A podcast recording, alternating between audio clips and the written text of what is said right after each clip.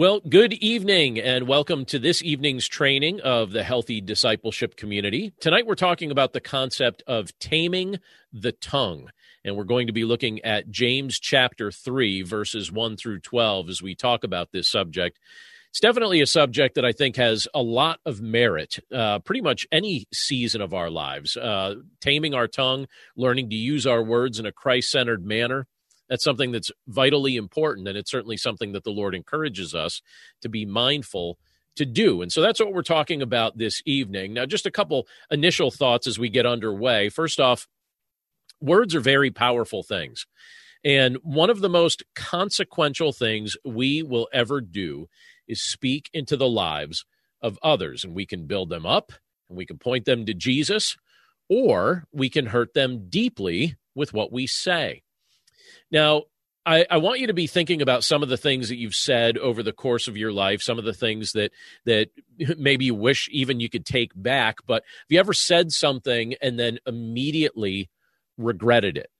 I know that over the course of my life, I have done that countless times. I've said things and then thought, I wish I could take that statement back, or I wish I could take that reaction back. Sometimes I've just overreacted to things that people have said. And I've thought, you know what, I wish I could take it back, but it doesn't really work that way.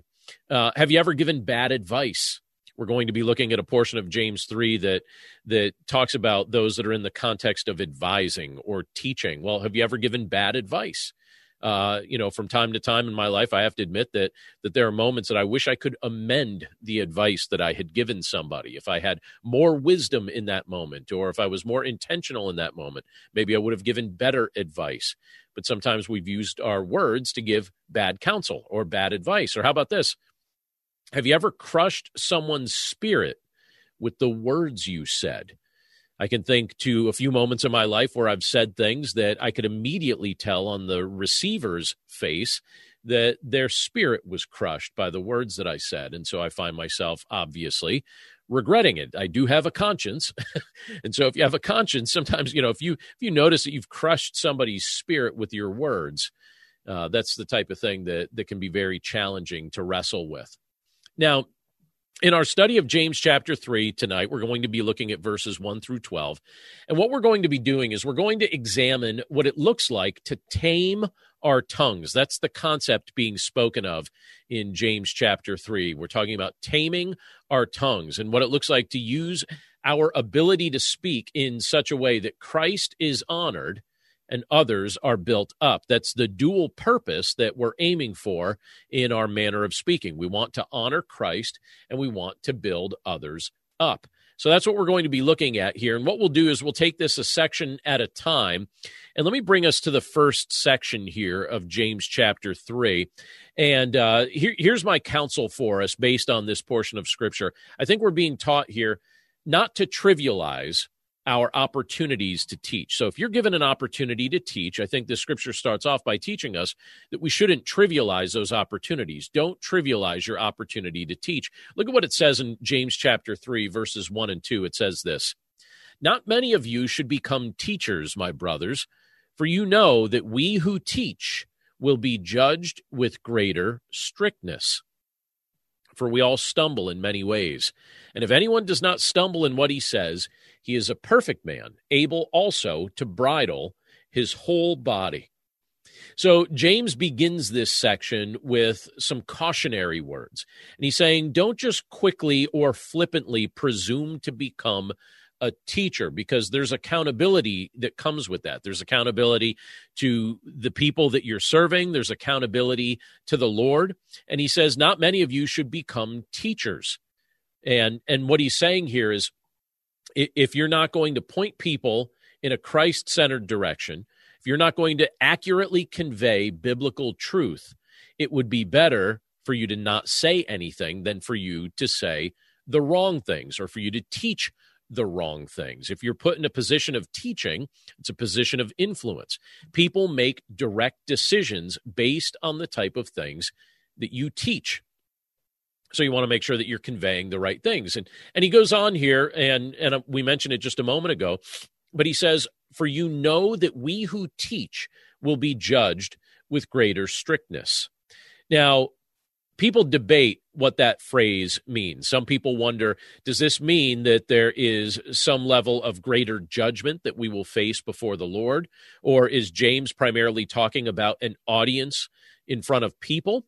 I think that there's probably an application uh, in both directions to that kind of concept. Uh, but for for starters, we certainly know that if you're put in a teaching position, if you're a, in a position of influence, or you're speaking in front of others, that people are going to assess or they're going to judge the things that you're saying. So that's certainly true. Those who teach are are judged with more strictness strictness than those who who don't teach. But we also know that before the Lord, we're accountable for what we teach. And if we influence people to take their lives in a direction that is unhealthy or unholy, that's the type of thing that ultimately, when, as we give an account for our lives before the Lord, that's the type of thing that I want to have in mind that there's a day that I have to that I have to give an account for the words that I have spoken. I have to give an account for the things that I have taught other people and things that have influenced other people. And so I have this scripture in mind frequently when I'm preaching and when I'm teaching, when I'm leading sessions like this, when I'm conversing with others. I'm sure that some of you that are on the call and others who are listening to this via podcast, if you're in a position where you're teaching and instructing others, particularly if you're teaching the scriptures, that you think about these things as well. There's an accountability before people and before the Lord. And so we need to be mindful of that. And James says basically, don't trivialize it, don't treat it flippantly, don't don't presume to become a teacher teacher if you're not going to take this seriously. And he also he describes the plight that all of us wrestle with here because he says for we all stumble in many ways. Uh, all of us goof things up. All of us make errors. Uh, and i have to admit so you know each week i'm standing before our church family and i'm i'm preaching and proclaiming the scriptures.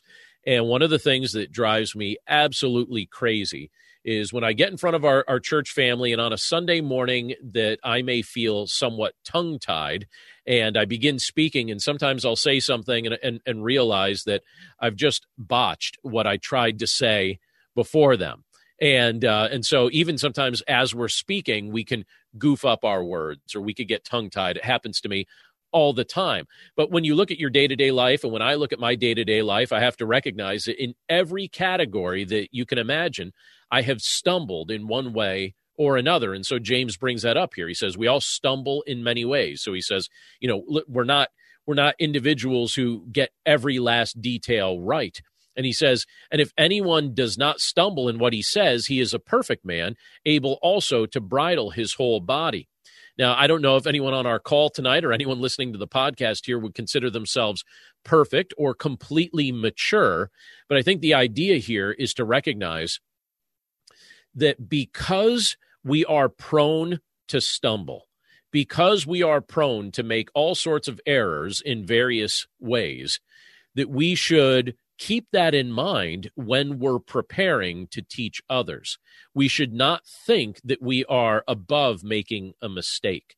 And that should factor into our preparation so that we should we should actually value preparation so that we're less likely to make errors. But it should also cause us to be cautious even while we're speaking and willing to admit errors after we've made them. I remember one particular time and this might seem minor to you, but it didn't feel minor to me. Uh, this is probably almost 20 years ago. I was teaching a, a Bible school class, or a, I guess it was a Sunday school class. And as I was teaching the class, I referenced two individuals from the Old Testament, and I referenced their relationship, just how they were biologically related. And I said they were related one way. And then during the course of the week, it dawned on me that I said the wrong thing. And I thought, well, that's kind of a secondary issue. It's not really something that I think even the class would remember that I said. But it bothered me all week that I had declaratively said the wrong thing. And so I started the class off the following week by admitting to everybody, hey, last week I said these two people were related in this way. And uh, it, it turns out they're actually related in this way. And I remember the class looking at me, some of them not even remembering that I had said that, and then others thinking, okay, that's an easy mistake. It's not really a consequential detail. But I know for me, I kind of treated it this way. I thought, I don't even want to get one of the minor issues wrong. And if I notice that I got something wrong, I want to at least have the humility to correct it in front of the people that I happen to say the wrong thing and um and so you know that was something that that I thought was was worth pointing out. I'll I'll tell you a comical one too that I hope I never make this mistake again. I was uh, actually speaking through um, something in Proverbs, and it makes reference to the fact it says this is the path to immortality. And instead of saying immortality, and this is in front of my church as I was preaching, I said, This is the path to immorality. And then I continued on and I didn't realize I had said the wrong word. Well, there's a very big difference between immortality and immorality. And uh, the next week afterward, so many people had told me during the course of the week that I had made that error. So the following week, I made the correction in front of everybody. And again, I think it was comical in that context. But the point being, and James brings it up here, he says, look, we all stumble, we all goof things up. So if you're put in a position of teaching, if you're put in a spot of influence where you're actually teaching others, don't trivialize it and don't act like every single thing you say is uh, not subject, sometimes subject to error. You need to be careful with that. And if you notice that you make an error, go back and correct it. Admit it to the people that you taught because you're responsible for what you teach. Now, James goes on in James chapter 3 when we pick up at verse 3, and I'll read down to the first part of uh, verse 5. But he also stresses the fact that we should not minimize the power of our words. And when we get to our, our discussion time in a few minutes, I want to talk about this subject in particular. So I do have a question related to this, and we'll get to that in just a few minutes here. But he says this in James 3, starting with verse 3. He says, If we put bits into the mouths of horses so that they obey us, we guide their whole bodies as well.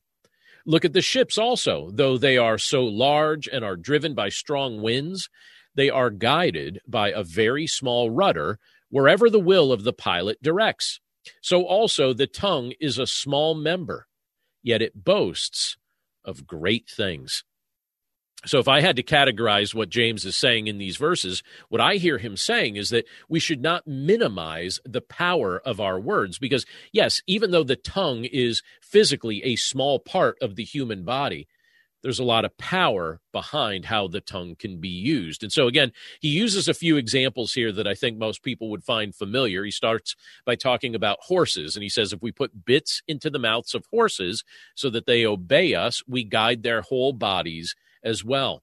I don't know if anyone on the call tonight has ever had any experience uh, horseback riding, or if any of you who are listening to this in the recorded podcast have had experience horseback riding. Uh, my wife and her sister used to own horses. And so when my wife and I were dating, and I would go and I would visit her family, sometimes we would go and we would ride their horses. And I would typically ride my wife's sister's horse. And her sister's horse was known for being very obstinate uh, her the horse's name was Cadet, and Cadet had a, a, mind of his own and was known for being a little bit difficult. And I was told, don't let him. Um, tilt his head back too far because he may bite you. And he doesn't listen very well to most people. So I had it in mind that when I got onto Cadet's back and started riding him on the trails, that I needed to remind him that I was the one steering, I was the one directing, I was the one guiding. And so I was very intentional about how I directed that bit, how I how I you know pulled the reins and how I steered him. And when he wanted to go in certain areas, if I didn't want him to go there, I would make sure to correct him. And I was I did not let the the uh, the reins get slack uh, because I didn't want him to tilt his head back and and bite me or do whatever. And it's amazing you have this multiple thousand pound uh, beast that there I was on the back of, and I'm able to steer and direct it because of this little thing in his mouth. And it's just amazing how that works. And then James also gives us the example in, in verse four where he talks about ships. And he says, Look, these things are gigantic. They're so large, he says, and they're driven by strong winds. So there's forces at play here, but he says they're guided by a very small rudder wherever the will of the pilot directs. So just a small rudder can steer that ship in one direction or another. This past summer my sisters were camping. They were camping at a spot that had paddle boats. And we went and we rented the the paddle boats and we were using those. And the and we happened to get a very well made paddle boat that would steer very well. And i was amazed at how just the smallest amount of steering directed that paddle boat as well as it did because i've had some in the past that didn't work quite as well. But that one must have had just a really good setup. It must have been in very good repair, and you have just that small rudder directing that boat, and we were able to go wherever we wanted to with precision, as that small rudder was able to steer it. And so James uses the example of a bit in the mouth of a horse and the rudder that's on the back of a boat. And he, he says, So also the tongue is a small member. It's not a big thing, yet it boasts of great things. So there's power in our words. Our tongues can be boastful. Our tongues can be hurtful. Our tongues can be edifying. It can be used for powerful things. And James is saying, don't minimize its power just because it's physically small. It actually has great power, and people's lives are impacted in amazing ways through the words that we speak. Well, he goes on when we look at the second part of verse 5, all the way down to verse 8 and he starts talking about this idea of the tongue being tamed. So he's saying this thing has such power that it needs to be tamed. And so we're asking the question here how can the tongue be tamed? Well, look at what he says in the second part of verse 5. And again, I'll read down to verse 8. But he says, How great a forest is set ablaze by such a small fire. And the tongue is a fire, a world of unrighteousness. The tongue is set among our members, staining the whole body, setting on fire the entire course of life, and set on fire by hell. For every kind of beast and bird, of reptile and sea creature, can be tamed and has been tamed by mankind. But no human being can tame the tongue. It is a restless evil, full of deadly poison. His words here make me wonder if you take all the words that have ever been spoken in the history of humanity, if the if more words have been spoken in an unhelpful way than a helpful way, because here he's describing the tongue like it's a forest fire. You know, it's just like like a small fire that sets a whole forest ablaze. And he's saying that's the kind of power behind this this tongue, behind our words. That's what he's really getting at and he's saying that it could the tongue can stain the whole body. It can set on fire the entire course of a person's life. It could actually be something through which uh, satan works against other people the way he phrases it here. He says and set on fire by hell. And he talks about how difficult it is to tame the tongue. And he, he points out you know all sorts of animals all sorts of animals can be tamed. You know um, every kind of bird, every kind of beast, every kind of reptile, every kind of sea creature. There's all kinds of examples of, of animals that human beings have tamed. But who can tame the tongue? I was amazed. I don't know if anyone on the call tonight has ever gone to SeaWorld. I went to SeaWorld several times in my life, but I remember when our children were little, we took them there. And it had been at that point a long time since I had last been there.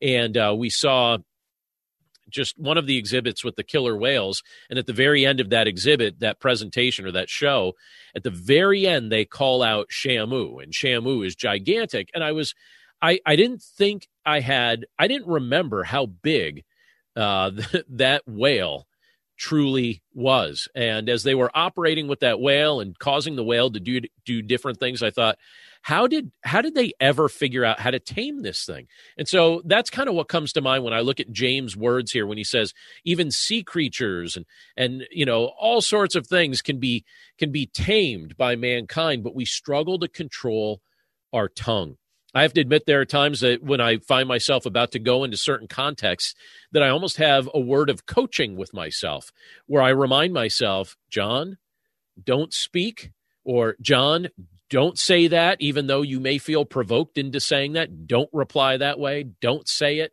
You're going to be tempted to say it, but don't do it. And I think of that when James is saying that here. And I guess, you know, the useful question for us to be wrestling with is how can the tongue be tamed? Well, there is a way that the tongue can be tamed. And um, let, let, me jump to the next verses here as we kind of think about the answer to that. How can the tongue be tamed? Well, look at what it says in um, in James 3, verses 9 through 12. Because here I think it's it's ultimately inviting us to wrestle with the question, can Jesus be seen in your speech?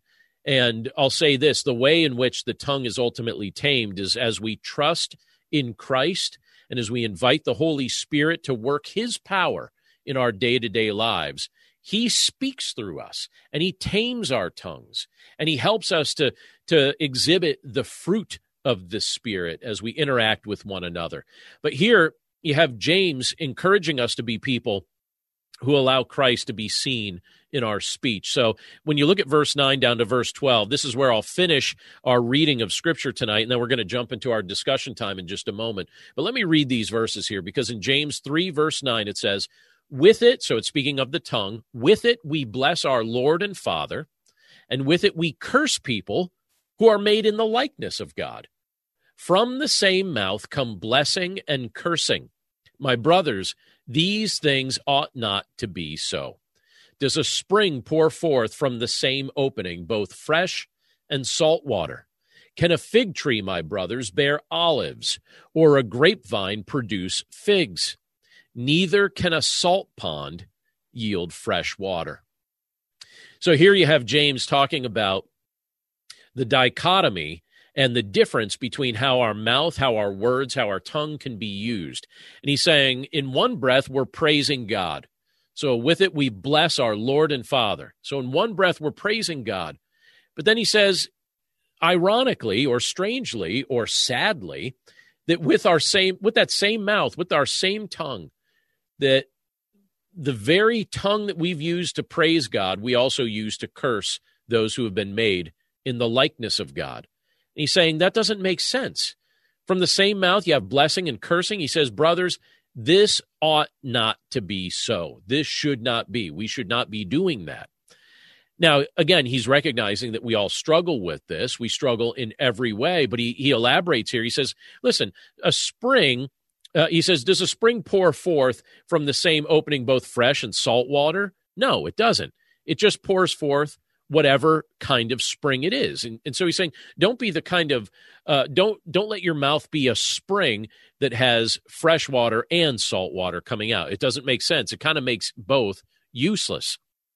He says, can a fig tree bear olives or a grapevine produce figs? And the answer obviously is no. He's saying that's not the kind of fruit that's supposed to come from that plant. He says, well, neither a salt, neither can a salt pond yield fresh water. And he wants us to be thinking about these things in a personal way. He wants us to think about these things in an applicational way. And for us as followers of Christ, we want to be asking can Jesus be seen in your speech? One of the most obvious ways that people will be able to see that you truly do care about the role of Christ in your life, that he truly is your Lord, that he truly is your Savior, that he's the one guiding and directing your steps, that's going to be seen in your words. People feel loved through your words. People feel respected through your words. People feel cut down and hurt by your words. Uh, I believe it was Mark Twain that said, I can go two weeks on a good compliment. So he admitted that a good compliment made him feel good for a couple weeks. It uplifted him, it edified him.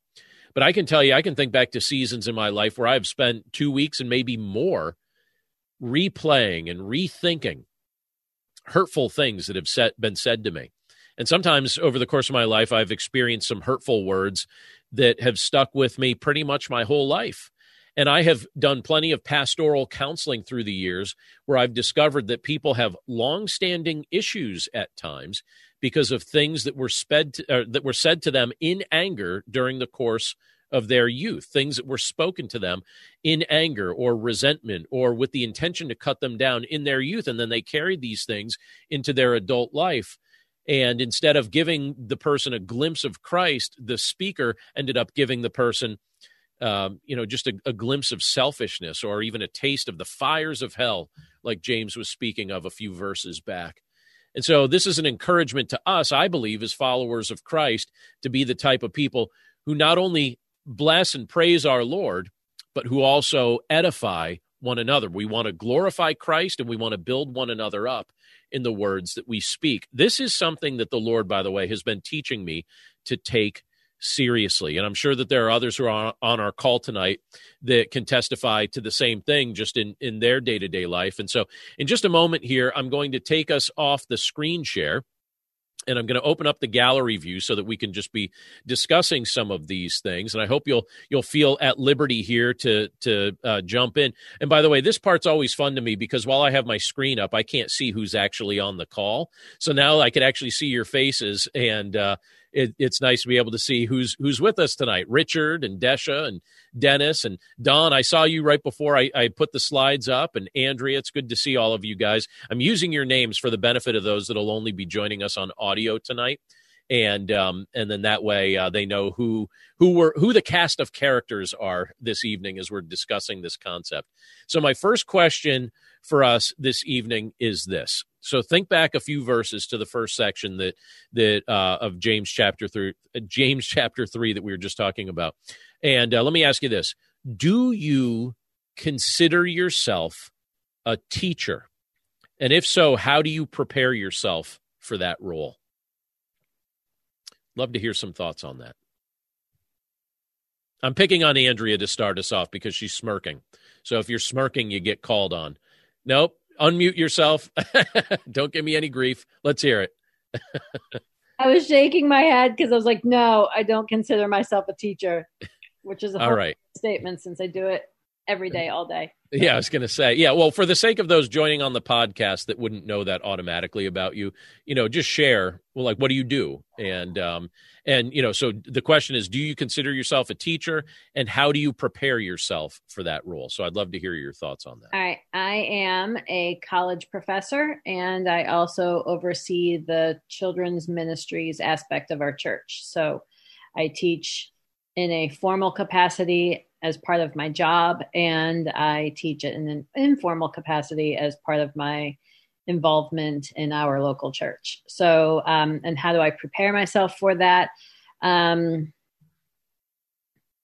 now, there's a lot of things that go into that because it's not just the making sure uh, I'm well versed in whatever the content is. It's also a lot about thinking about who the students are and what best meets them where they are and helps them to connect with whatever it is that I'm trying to communicate to them. So like a lot of it really, you know, a lot of the content uh, content that goes into it is things that I am already already well versed in and but so a lot of the time and energy actually goes into uh considering who who the audience is. And so and this might be an obvious question, but do you I, I guess do you tailor uh your teaching with that audience in mind then? Absolutely. Yeah. So, um, do you ever think about the fact, particularly when you you know you mentioned that you're teaching young children in the context of church?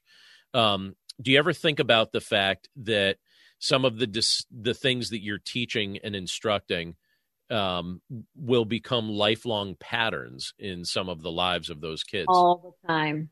Yes no pressure, right? yeah, none at all. Because I very distinctly remember some of my early childhood uh, instructors, particularly when it came to church and things like that. And um, they hold a dear place in my heart. And Absolutely. so I think about some of the influence that they had and some of the things that I know and understand because of the time and energy that they put into um, being a part of my life. And so, yes, I, I very much, I think about that all the time and oh, yeah. actually consider it not only, not only the pressure of it mattering, but just, um, it's really special to me.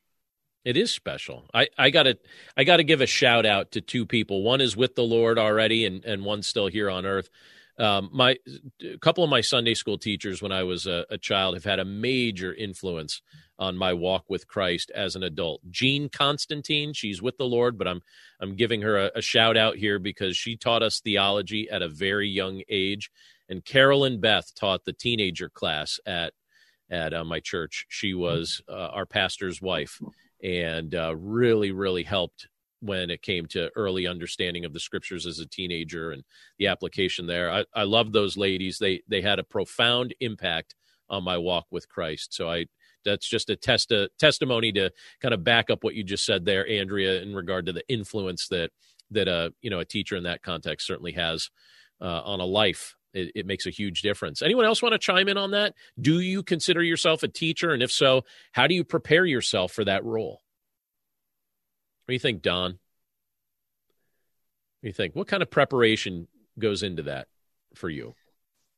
Well, this is uh, this is a timely uh, lesson you're doing here. I'm I'm actually preaching this coming Sunday, and the reading is James chapter two one through three twelve, and uh, I actually was working on the verses that you just used here, James three one through twelve last night, and I and I find myself uh, along with the last week was James chapter one, and the verse that talks about uh, to be quick to listen, slow to speak, and slow to mm-hmm. anger. I was very convicted by that verse. And now this week, with the whole controlling the tongue, and even uh, in James chapter one, it talks about something about uh, if anybody claims to be religious and doesn't bridle the tongue, his religion is useless. And uh, and then then you bring up about the teaching.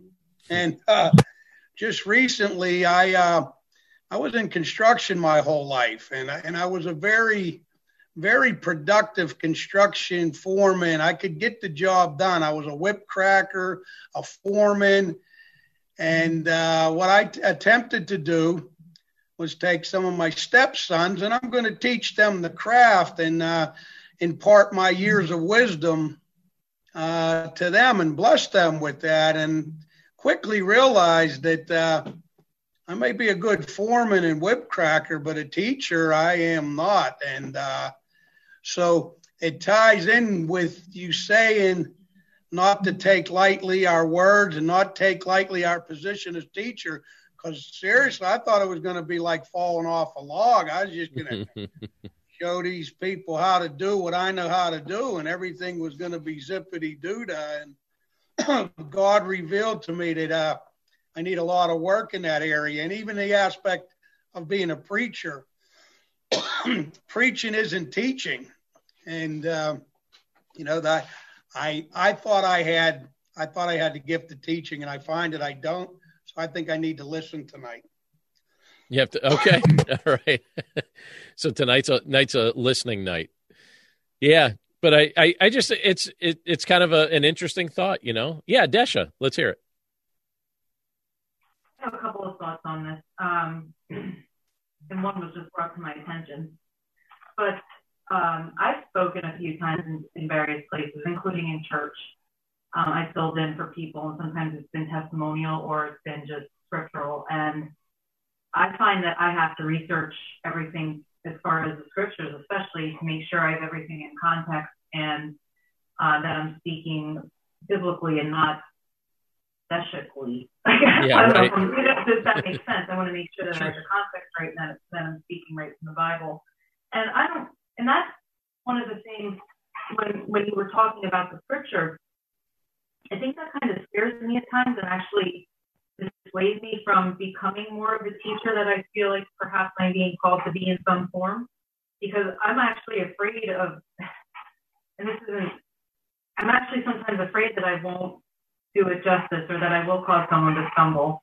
And, and that would be, so I'm trying to find that way to um, overcome that through Christ. Um, and trust that if that's what I'm supposed to be doing, that He'll put the words out of my mouth and He'll give me the tools and the resources to properly teach what I'm to teach.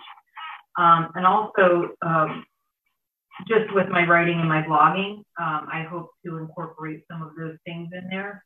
Uh, because to me, when I do those things, it's truly not about me, but it's about God. But to help people make that connection to, the life, uh, to just day to day living, to me, um, hopefully does glorify God. And I just hope I wouldn't cause someone to there either. Um, because I know I've gotten, um, you know, I, I, the tongue is hard to tame, so I'm guilty. Um, and then coaching. Oh, looks like you're freezing up a little bit there. Can you still hear us, Dasha? All right. Well, we'll see if she's if she unfreezes for us here. Um, Desha, I don't know if you can hear us, but you're frozen on my screen. So when you come back on here, hopefully this clears up for you. I'd love to hear you finish your thought. Um, let me jump us to the next question here while we wait for that.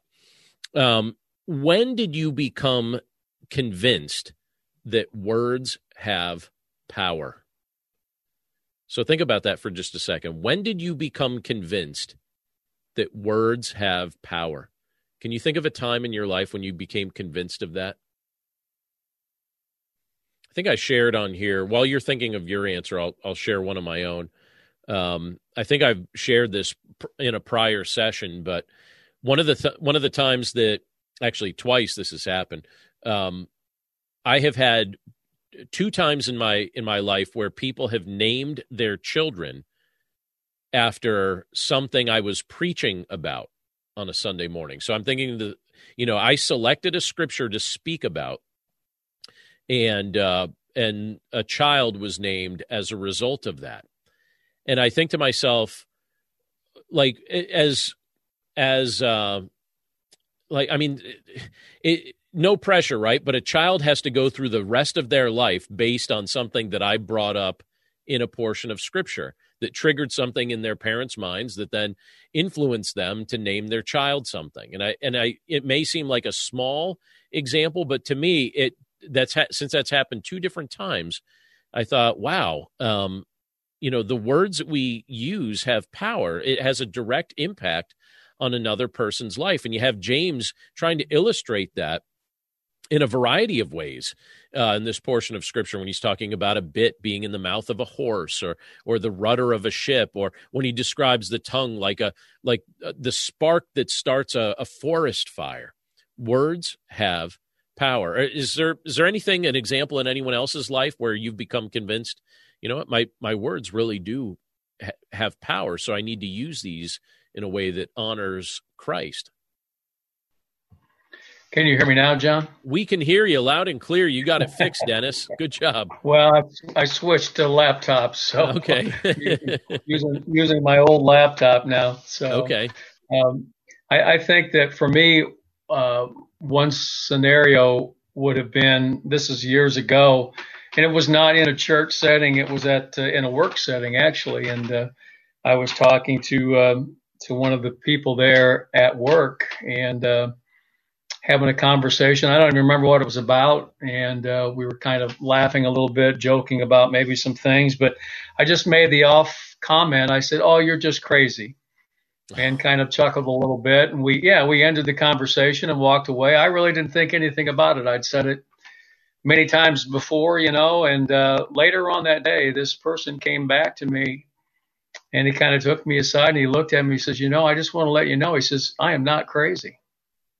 Now, I didn't say it in the sense of, you know, pointing my finger and saying, You're just absolutely, you know, crazy in the sense of, you know, out of your mind type of a thing or whatever. But he really took it in a literal sense. And boy, uh, when he said that to me and just so serious about it. I mean, it really, I could see that it hurt him, hurt him deeply, you know, for me to say that he was crazy, uh, and then to come back later and just have to, um, you know, correct that and make sure that I understood that, that, that what I said was wrong. And, uh, you know, that, that, that's the power of, of our words right there. And, um, you know, in a, in a negative way, but it's so important that we watch what comes out of our mouth. And, you know, I mean, obviously what's in our heart is going to come out of our mouth, but at the same time, we have to be so careful about what we say because, uh, you know, we can really do some damage. And, and, uh, I, I maybe the fact that, um,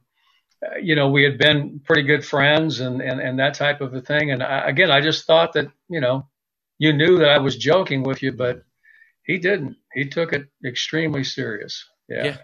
And that could even be one of those examples where he valued your opinion more so than yes. many other people in his life. So maybe he would have yeah. taken that casually from someone else, but because it came from you, you know, it could have also mm-hmm. been adding exactly. to that a little bit there too. Yeah, that's that's a good point. Yeah, yeah. And, and sometimes we don't realize the nature of influence that we may have in a friend's life or in someone else's life, and yeah, that's a, that's an excellent that's example. Right. Excellent example. Yeah. All right. All right. How about this? Let, us uh, let's kind of flow, follow with the flow of thought that uh, James is bringing up in this passage. Um, he talks about this idea of taming the tongue. Right when we got to that third section, he talked about this idea of taming the tongue. So, how would you advise someone to keep their tongue in check? Um, and you could answer this question as if you're speaking to another brother or sister in Christ, because there might be a way that you would advise a brother or sister in Christ. Um, or you can answer this question in, in the way that you think maybe you'd advise just a general audience that maybe doesn't necessarily share your your faith. Um, but what do you think, Andrea? I notice you're you're unmuted there. Go ahead.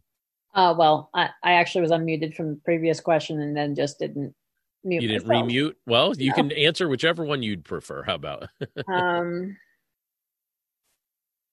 so how would I approach someone about the concept of keeping like of taming your tongue? Yeah, Is what what advice? How would you advise somebody to be able to keep their tongue in check?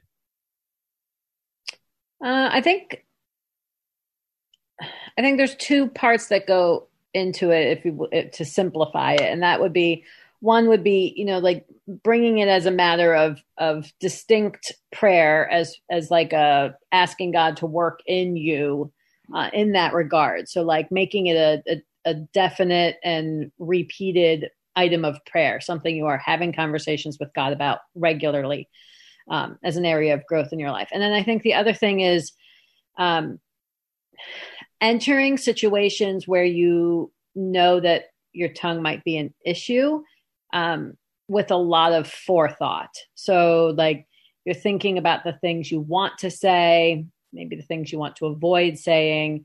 You're thinking about uh, conversations you might have and how you can avoid going in a path that maybe you wouldn't want to. It's it's like trying to uh, force your brain into it, like an intentionality. Where, and I think the best way you can be intentional is by by thinking about it more. You know, like by trying to um, concentrate so that it doesn't wind up being so random or you know just like whatever happens to come out. Yeah. So prayer and forethought those are those are some of the things that come to your mind as far as keeping the tongue in check.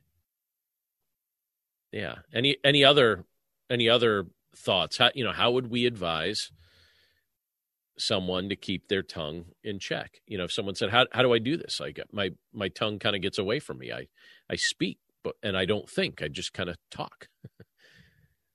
and we've all done that, right? I mean, James says none of us is perfect. We've all done that. I mean, I've spoken and then after I've said certain things, I thought, I wish I could take that back. That came out the wrong way, or I said that in a moment of anger, or I said that during a season of my life where I was ridiculously immature, or whatever it may be. You know, um, any any other, you know, just words of counsel that you would give to somebody? How would you advise someone to keep their tongue in check?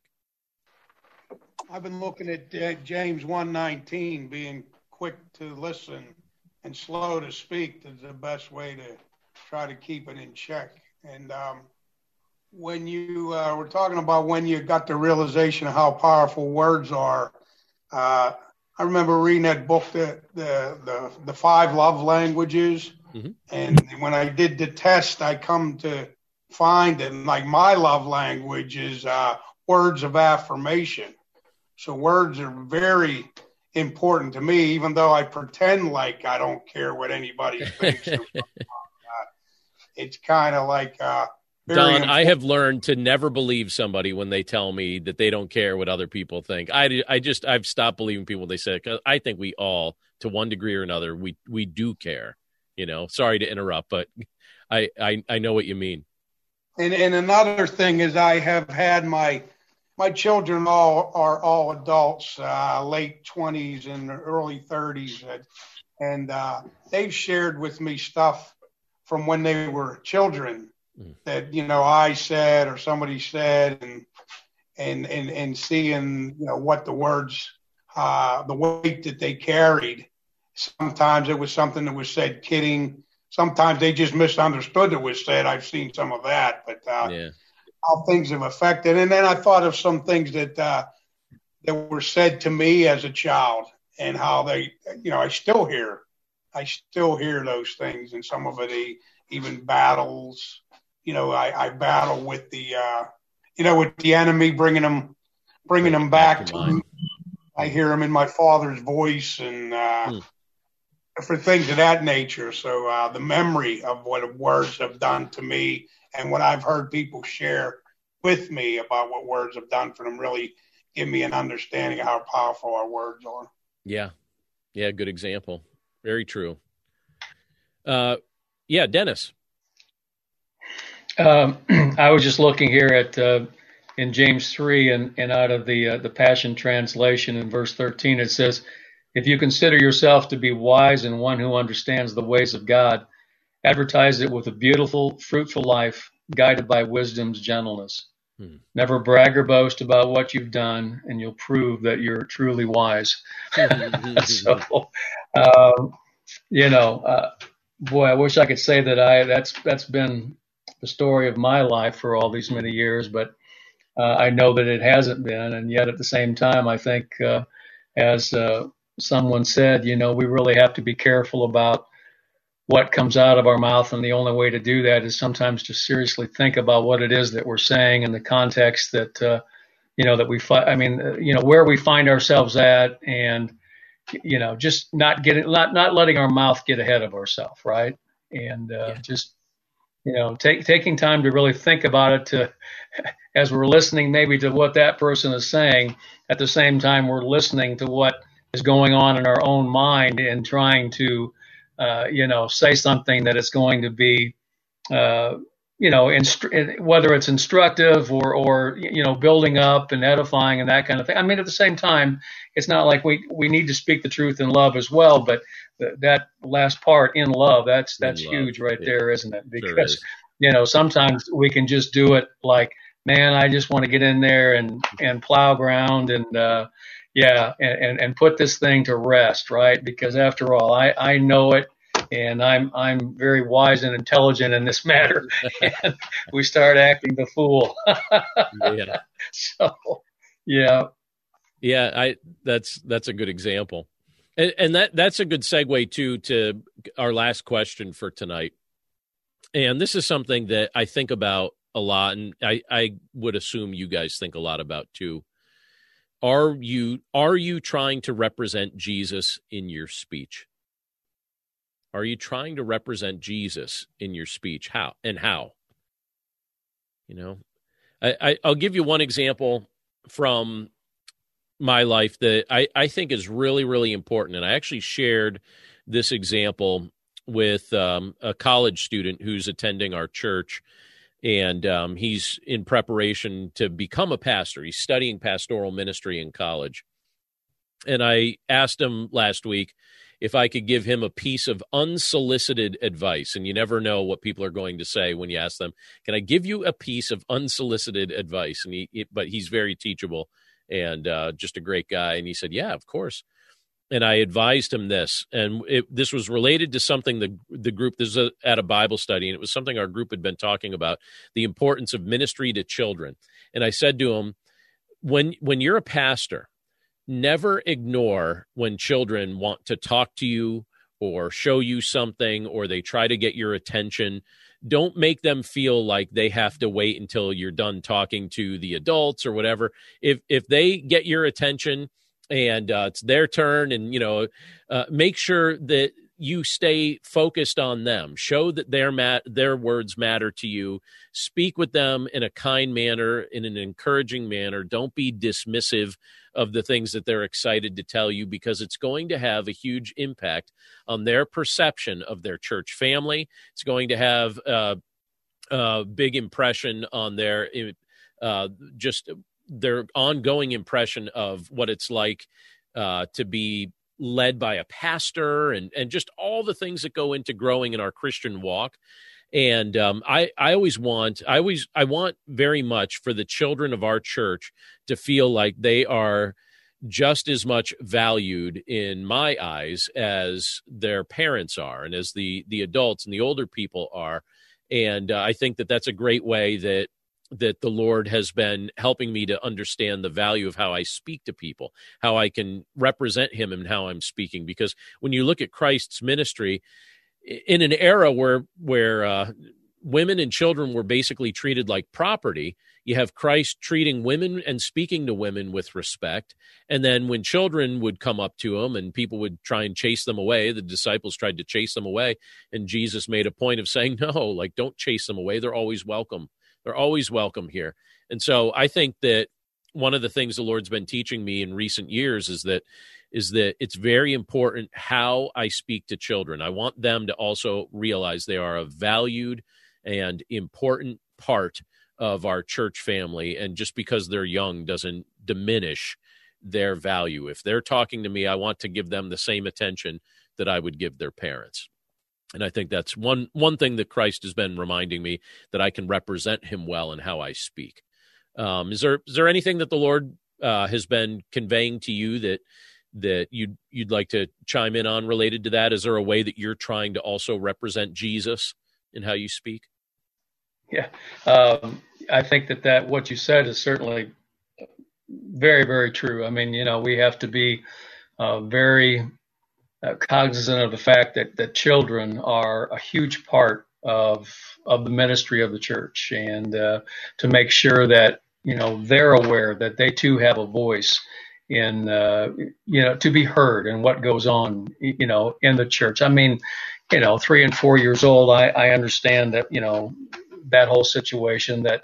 But at the same time, like what you're talking about, I mean, we, we need to stop and say, you know, yeah, I want to hear what you have to say. It's important that you know you you you you speak, you you voice your concern, or you tell me about your day, or or what you know what Jesus just spoke to you in Sunday school class, whatever it might be. That's that's that's huge right there. I guess the other thing too that I was thinking about, you know, in the book of James was, uh, you know, in chapter two about how he talks about. Uh, you know how we can sometimes get focused on those who have influence and and oh, yeah. power and and and wealth and so on and and and we leave uh, we may leave behind the other people that, that don't fall into that category. And um, I was reminded about something that I saw on a, on Facebook here not too long ago. A, a pastor was uh, uh, coming into the church. He was actually taking, you know, the, the, the role of pastor of this church. And, and of course, it was a large church and not everybody had seen this man or knew who he was. And so he, uh, that day he dressed as, um, Mm, uh, basically, I mean, his his clothes were were filthy. He had on a dirty sweatshirt of some kind. You know, hair was all messed up and kind of, I think, it rubbed some stuff on his face and his hands and so on. And he was kind of walking, you know, around the church and up and down the aisles, and people just ignored him. They they turned away from him. And then um, somewhere in the middle of that service or whatever, one of the elders stood up and said, "Oh, we'd like to now." you know, introduce you to the pastor of the church, you know, and here's Pastor so and so. And they stood up and they were clapping and, and looking around and waiting for the pastor, you know, to make his entrance. And lo and behold, here comes this basically a bum, you know, walking down the aisle of the church up to the front of the podium, stepping up to the mic, and the people were just totally blown away. I mean, they were in just shock. And you know, he he used this as an illustration to say, look, uh, everybody has to be welcomed in the house of God, right? I mean, just because you don't look the part of, you know, the church goer and your shoes are shined and you have a nice, uh, you know, shirt on or whatever, your hair's all in place and, and, and, you know, women's make all this kind of stuff. Everything's just perfect, you know. And, and basically what, what they did is they ignored him, you know, they just turned away, walked away from him. And he said, they said that you could hear people weeping in the congregation because of the attitude that they had regarding this man that they knew nothing about. And here's the pastor of the church, basically a living example illustration of what it's like to turn your back on somebody that you know uh, you you don't know, but you just look at them and say, I don't even want to know you because of what I see standing here in front of me. You know, so right. yeah, that was a powerful illustration. Powerful. Oh, yeah. so yeah. yeah. We have to be very careful about what we say and about what we do, right, and the way right. we treat people. So, whether yeah. or not we're truly representing Jesus, and uh, exactly, we, we want to yeah. be mindful to do so. Yep, very much so. Wonderful. Well, thank you guys so much for sharing this evening. Very grateful to have this time and I'm grateful that you guys are willing to carve out some time together to talk about these subjects. Always enjoy it and always appreciate the interaction as well. Uh, those of you that are joining us online, you're certainly welcome to join us uh, in person for these training sessions. Our next one is going to be November 10th. So that's two weeks from tonight, November 10th and that'll be at 8 p.m. Eastern time. So if you're able to join us, we'd love to have you. And uh, all you need to do, just get on my email list, and I'll make sure that you get the link. We send that out usually a couple days ahead of time. But that's it for us tonight. Thanks everybody for being part of the call, and uh, we hope you have a wonderful week. We'll talk to you soon. Once in a generation, a podcast comes along with the power and eloquence to inspire us all. This show will entertain you while you wait for that one. Join two best friends, author and former history teacher John Driver and comedian Johnny W., for hilarious and authentic conversations about life, history, culture, faith, and everything in between. You can listen to Talk About That wherever you find your podcasts or at lifeaudio.com.